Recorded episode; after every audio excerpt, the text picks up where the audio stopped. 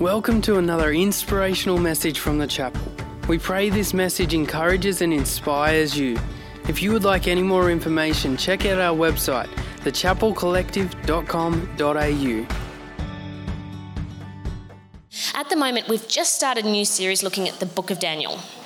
Andrew kicked off the book of Daniel for us last week, and I'm very excited to get to talk about chapter 2 today because this chapter packs a whole lot of punch. But let's just recap on what are the themes of the book of Daniel. Well, the theme one is God is sovereign over all of history. God is in, in control, even when circumstances would suggest otherwise. And God calls us to live within, with integrity in an enticing world. Now, to briefly set the scene for where we're up to, the Babylonian Empire under King Nebuchadnezzar laid siege to Jerusalem and conquered the Israelites in 597 BC. You can read that in the Bible, you can also read that in your history textbooks. This happened. Many Israelites are taken as captives back to Babylon in three different waves. Daniel and three of his friends form part of this deportation, and we assume that they're just teenagers when this first happens. And we learned last week how Daniel and his friends kept themselves pure even in the Babylonian palace. And as a result, they receive much honour and promotion as wise men and they become advisors to the king. But if we want to know what this was like for Daniel, we should know a little bit about Babylon itself. The ruins of Babylon can actually still be found to this day in modern day Iraq. At the height of its power, Babylon was the largest and wealthiest city in the entire world. The city had at least three palaces and many extravagant temples. They were a polytheistic culture, meaning they worshipped many gods. It's said that the Euphrates River that ran through the centre of Babylon was lined with palm trees, and that the buildings were all covered with these enamelled tiles of gold, blue, white, and yellow, making this, the city sparkle and shine in the sunlight. And in fact, most of the bricks that have subsequently been found in the ruins of Babylon carry an inscription that says, I am Nebuchadnezzar, king of Babylon because Babylon embodied everything that was modern, prosperous, glittering, worldly, and hyper spiritual. And at its zenith is the king, Nebuchadnezzar, the most famous king in Babylon, the greatest ruler in this entire portion of history. He brought Babylon to its zenith of affluence and power. And in Nebuchadnezzar's mind, he is Lord over all the earth. He is the greatest king of the greatest kingdom that ever has been and ever will be. Andrew gave a great summary last week of all the passages in the other books of the Bible that predicted this domination by Babylon. But in Isaiah 47, a book which predates the book of Daniel and predates the conquering of Jerusalem, we read this prophecy regarding the fall of Babylon. And in verse 8, we are given the underlying ethos of the Babylonian psyche, what we would call the motto of Babylon. Verse 8 says, Now then, listen, you lover of pleasure, lounging in your security and saying to yourself, I am, and there is none beside me. And that's it. It's right here that we see the very heart of Babylon. Because I am is actually the name that God gives to himself when he appears to Moses in the book of Exodus, when he says, I am who I am. Babylon has taken I am and applied it to herself. Babylon has made herself a god. Self worship is the true religion of Babylon. But you ask me, what does this ancient civilization have to do with us today? Well, it might surprise you, but Australia in 2023 is maybe not that different to 600 BC Babylon. Like the Babylonians, our culture likes to make a god of self. Our culture tells us that we should put self first, that we should seek self enlightenment, self promotion, self identification.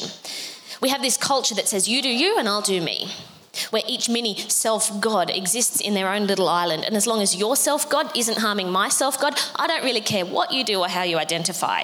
You just do what you need to do to feel good about yourself. It's the opposite of God's picture of harmony and design. Because God's picture acts like family and feels like home.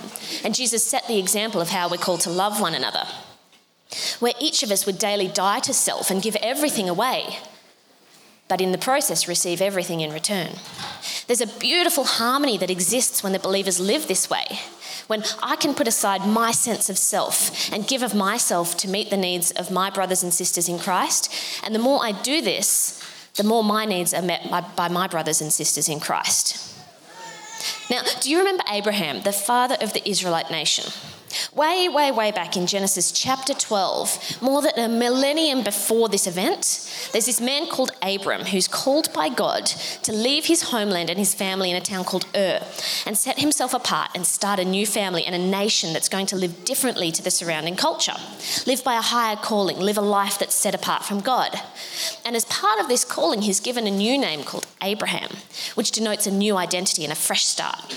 Now, when you look at the map on the screen, Ur, the place that Abraham was called to leave, is right in the heart of what will become Babylonia. Babylon is the exact culture that God called the Jewish people to be set apart from. Yet Daniel has been forcibly brought back to the place his forefather was called to leave behind.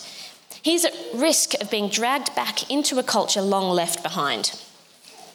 Now, can I make a segue here and ask, what drags you back? Because when we give our lives to Christ, we are each given a new identity, a fresh start, a clean slate. Like Abraham, we each get a new name, Christian. And with that, we get a new identity, a fresh start. But the forces of our culture, our addictions, our vices, and the enemy will still try to entice us, to make us feel like we're somehow missing out. They'll try to drag us back. And it's by daily time spent in the presence and word of God that we daily recommit to this new identity. So, after a long build up, we finally get to Daniel and his friends Shadrach, Meshach, and Abednego. These four teenage boys who spent three years being indoctrinated into Babylonian ways, living in the palace, having access to ultimate privilege, yet they maintained an integrity in an enticing world. What would integrity look like in our enticing world? As part of this indoctrination, they're each given a new Babylonian name, and each new name references a Babylonian god. We know from Genesis that giving a new name confers a new identity a new destiny. And this is exactly what the Babylonians try to do to Daniel and his friends. While Babylon did everything it could to indoctrinate the minds and steal the souls of these young men, God granted them knowledge and understanding. Against all odds, they retained a God centered viewpoint of the world, and through them, the world was able to view God. Like Daniel, the world can call us what it wants, but it cannot change who we are. It cannot change who we are. But also, like Daniel, we need to stand firm in order to stand our ground. Because godliness is never accidental, integrity is never coincidental, because both stem from daily resolve and consistency. Like Daniel, can we resolve to stand firm in our God given identity, no matter what names we would be given? And after a very long run up, we're finally up to Daniel chapter 2, Nebuchadnezzar's dream. Chapter 2, it says, In the second year of his reign, Nebuchadnezzar had dreams. His mind was troubled and he could not sleep. So the king summoned the magicians, enchanters, sorcerers, and astrologers to tell him what he had dreamed. The wise men asked the king to tell him what, what his dream was so that they could interpret it. But the king replied to the astrologers, This is what I have firmly decided. If you do not tell me what my dream was and interpret it, I will have you cut to pieces and your houses turned into piles of rubble. But if you tell me the dream and explain it, you will receive from me gifts and rewards and great honour. I would really, if it were me, like there to be a third option where I could do neither and just go away. But Nebuchadnezzar demands that, as proof that they are genuinely wise, they both figure out what his dream was without any hints from him and interpret it. The wise men have all these textbook about, textbooks about how to interpret dreams, but how can they use them if they don't even know what the dream was? No one can do what he asks. That's an impossible task. Verse 12 says, This made the king so angry and furious that he ordered the execution of all the wise men of Babylon. And by this point, Daniel and his friends are considered amongst the wise men, so they're also ordered to be executed. But Daniel went in to the king and asked for time so that he might interpret the dream for him. Then Daniel and his friends pray together for God's help. And during the night, the mystery was revealed to Daniel in a vision. Then Daniel praised the God of heaven. Daniel goes to the king both to tell him what the dream was and to interpret it. He does what none of the other wise men can do with their intellect, and he gives the glory right back to God. So, what was the dream? We're told that Nebuchadnezzar saw an enormous, dazzling statue, awesome in appearance. We've got a picture of possibly what it looked like. We're told the head is made of pure gold, The chest and arms are made of silver, the belly and thighs are bronze, the legs are made of iron, and the feet are a mixture of iron and clay. Then verses 34 and 35 say, A rock was cut out, but not by human hands. It struck the statue on its feet of iron and clay and smashed them. Then the iron, the clay, the bronze, the silver, and the gold were all broken to pieces and became like chaff on a threshing floor in the summer. The wind swept them away without leaving a trace. But the rock that struck the statue became a huge mountain and filled the whole earth. Weird dream. Um, now we know what the dream was. What about the interpretation? Well, Daniel describes how each metal in the statue represents a different world empire that would follow the Babylonians. The head of gold represents Nebuchadnezzar and the Babylonian Empire in the 6th century BC. Now, are you ready to have your minds blown by God right now? You ready? Because when we read this passage, this biblical prophecy written approximately 2,500 years ago, history has already recorded the fulfillment of each prophecy. Every single thing that Daniel predicted in that prophecy has already happened, and you can read it in your history books. If that doesn't point you to the unique sovereignty, omniscience, that's all knowingness, and wonder of God, I don't know what will. Because in the 6th century, Daniel, BC, not AD, BC, Daniel identifies subsequent levels on the statue as subsequent empires that would predominate over the world from Nebuchadnezzar's reign right through to the coming of Jesus. And as we go down the levels of the statue, the materials decrease in value but increase in strength. And later in the book of Daniel, subsequent dreams and visions add more specific details to these empires that are to come. But in our 2023 standpoint, we can identify the empires that Daniel prophesied about, and we see Daniel's predictions are actually true. Can we pause for a moment and agree how profound that is, and marvel and wonder at God in response?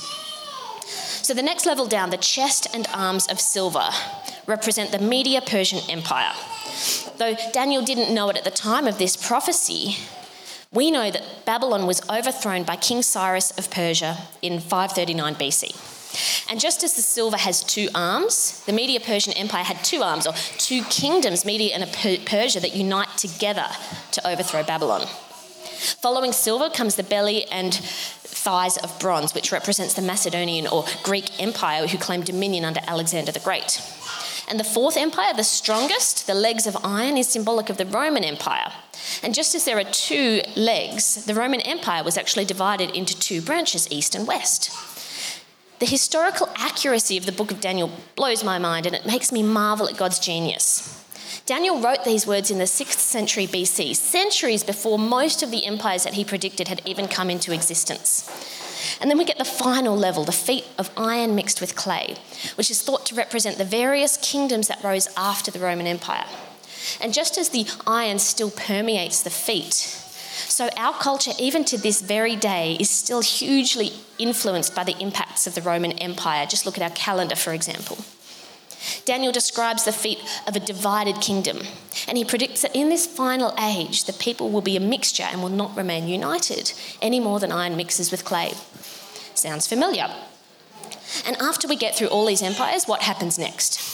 A rock not cut by human hands strikes the statue at its feet and smashes them, and the entire statue comes crashing down and is swept away, leaving no trace. But this heavenly rock becomes a huge mountain that fills the whole earth. What is this rock that strikes in the Roman Empire? It's the same rock that's predicted in Psalm 118. The stone that the builders rejected has become the cornerstone. Daniel says in verse 44 In the time of those kings, that's the feet, the God of heaven will set up a kingdom that will never be destroyed, nor will it be left to another people. It will crush all those kingdoms and bring them to an end, but it will itself endure forever. More than 500 years before the birth of Jesus, Daniel predicts a coming king whose kingdom will sweep away all kingdoms that have come before. Striking in the midst of the Roman Empire comes this new king whose kingdom is as steadfast as a mountain. Luke 1:33 says, "And he, that's Jesus, will reign over the house of Jacob forever, and of his kingdom there will be no end." So what's the result? In response to Daniel's words, Nebuchadnezzar falls down before Daniel and honors him. Daniel's interpretation saves not only himself and his friends, but in fact all the wise men who were to be executed. And Nebuchadnezzar pays honour to the God of the Jews, though his later actions would suggest that there's some limitations on this honour. And it might be that in this polytheistic culture of many gods, Nebuchadnezzar simply adds the God of Daniel as one more deity. But what are our take home points from Daniel chapter 2? First, God grants you spiritually appointed positions of favour. Use them for his purposes. Second, are you facing a task that feels impossible? Well, like Daniel, have people pray with you. Sleep on it, take time and wait for God's answer. Trust God, but don't forget to give him the honour when he comes through. Third, beware the feet of clay. Beware the chink in our armour that can bring the whole statue crashing down. What are your feet of clay? Be aware of your weaknesses, places the enemy can get a foothold in your life, and actively submit those to Christ. And finally, and most importantly, Jesus is the rock. Nebuchadnezzar put his hope in gold. What do you put your hope in? Put your hope in the mountain, the king whose reign will endure forever. Revelation 11:15 At the end of all days when the final trumpet sounds the voices in heaven will cry out the kingdom of the world has become the kingdom of our Lord and of his Christ and he shall reign forever and ever. We're going to have a little pause now, but maybe if we reflect on those points for a couple of minutes, and then Andrew's going to come and take us forward. Hey, we're going to go forward now. What we're going to do is we're going to just pull out a bit from Daniel 2. And um, Phoebe applied some good stuff to our life, our modern day culture right now. But um, I'm going to do a little bit like that as well. So, have you ever felt like an outsider? Like, yeah, Mikey has. He's got his hand up. He would have felt like an outsider in high school. Wouldn't have been the cool kid, I don't think. Anyway, we'll see. maybe, maybe you, maybe you're a bit on the out in high school. Maybe um, has anyone been like a genuine plus one at a wedding where it was you were there because of your spouse, partner, boyfriend, girlfriend, whatever, and you just knew no one? Yes, absolutely. Don't you just love those weddings? Anyway, it's a free meal. I, um, I felt like an outsider for a number of years. I, I played uh, cricket for a club uh, in Melbourne. When we were living in Melbourne, played cricket for a club called Fiji Victorian Cricket Club. And I was the. that wasn't a punchline, by the way. I, I was the only white guy in the whole club. And so I got bullied for being white. And I was, I was, I was one of the only Christians. There are a few Christian boys, um, but I was the only Christian that was white, and I got a caning for it amongst the, um, the Islamic Pakistani boys, the Hindu Indian boys, and the Buddhist uh, Nepali and Sri Lankan boys. Anyway, and then there was me, white Christian Andrew. And so I absolutely copped it. It was a bit of like historical reverse discrimination, just, just rag on the white guy, which is really cool. I felt like an outsider, but I absolutely enjoyed it. I used to get teased um, because I'd refused to drink as much beer as they would because they had church in the morning after 80 overs in the field uh, on a hot day. But anyway, God loves moving outsiders onto the inside. That's how he rolls. He loves moving outsiders, Christians, onto the inside of wherever else. And that's where Daniel finds himself. That's where his pals find themselves, on the inside of the courts of King Nebuchadnezzar. And so we, we see that they've been exiled into Babylon. They're learning how to be Babylonians. And then, then, as Phoebe talked about, they just get into this situation where King Nebuchadnezzar tells them about his dream and says, Okay, if you can't get this, I'm going to kill you. How about that? That's not what you sign up for. When you're serving that guy and he says, I'm going to kill you if you can't do your job. that, that, doesn't pass the HR protocol, let me tell you. That was the original Russian roulette, I reckon. But anyway, Daniel holds a, a unique place in the king's hierarchy. He, he has this positioning that Phoebe was talking about that's really privileged. He had faith and he had the favour of God upon him. And so when, when the, the dream is proclaimed by King Nebuchadnezzar, he goes away from the heat of the action. And his first move is this in Daniel 2, chapter, uh, chapter 2, verse 17 to 19. He says, He returned to his house and explained the matter to his friends, Hananiah, Mishael, and Azariah. He urged them to plead for mercy from the God of heaven concerning this mystery, so that he and his friends might not be executed with the rest of the wise men in Babylon. That's probably a good thing to pray for, that you don't get executed. And during the night, the mystery was revealed to Daniel in a vision. So then he gets it. And then the next day, he goes to Arioch, the executioner, and says, Hey, I reckon I got the answer. Like, how about the boldness of that guy? I'll tell you why he had that boldness. One, he was prayed up. He had he'd gone off to be with God, he'd soaked up in his presence, and he knew that he was filled by faith. And number two, he had his team of friends behind him praying for him. That's a picture of what we do as a church. That's a picture of how God operates through Christians. Is that when we step out into our place of work, into our social club, into wherever we are meant to be, wherever life has put us, wherever God has put us, that people are behind us, praying for us, supporting us, moving with us, stepping in the gap, and helping us to step out in faith. It might seem risky what he did. You know, the odds were against him. The stakes were high, but he went out and foretold, foretold, foretold, foretold, said the dream. And he nailed it. He absolutely nailed it. But it was actually quite calculated. He knew the Lord was with him and he knew that the favour was on him, knowing that the spiritual support was behind him. Paul in the New Testament writes this in Ephesians 2 19 to 22. He says, Consequently, you are no longer foreigners and strangers, but fellow citizens with God's people and also members of his household. He's talking about Gentiles becoming Christians and joining Jews in the movement of God here. Verse 20 built on the foundation of the apostles and prophets with Christ Jesus himself as the chief cornerstone. In him, the whole building is joined together and rises to become a holy temple in the Lord. And in him, you too are being built together to become a dwelling in which God lives by his Spirit. What this means is that when, when a community of people, let's talk about a community of believers, of Christians, come together, we stand on the shoulders of Jesus. Daniel knew that he was standing on the shoulders of God. We know that we're standing on the shoulders of Jesus because we are joining with other people in faith. Jesus is the cornerstone. If you think about a building, there's the cornerstone, and then all bricks are laid around and above him. He's the supporter, he's the strong point, and he holds everything together. Who grew up in the 90s watching TV in the 90s? Now, this is probably, when I think about it, this is the most 1990s thing I can think of. There was a cartoon of a blue guy with a green mullet, and his name was Captain Planet. Who, who watched Captain Planet? We got a few years. All right, a green mullet. He's absolutely ripped. He's blue, and uh, and it was one of my favourite TV shows growing up.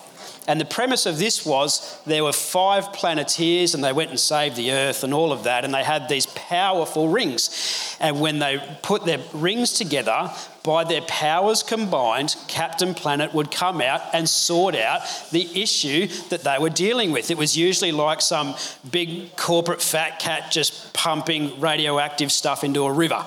And so it was a great lesson for me as a six year old to learn about how Captain Planet can save the day along with the Planeteers. But when the Planeteers got together and they put their fight, I, I can't believe I'm preaching about this, but anyway, when the Planeteers got together, I've never got so many amens. They put their, the power of their rings together and their powers were combined.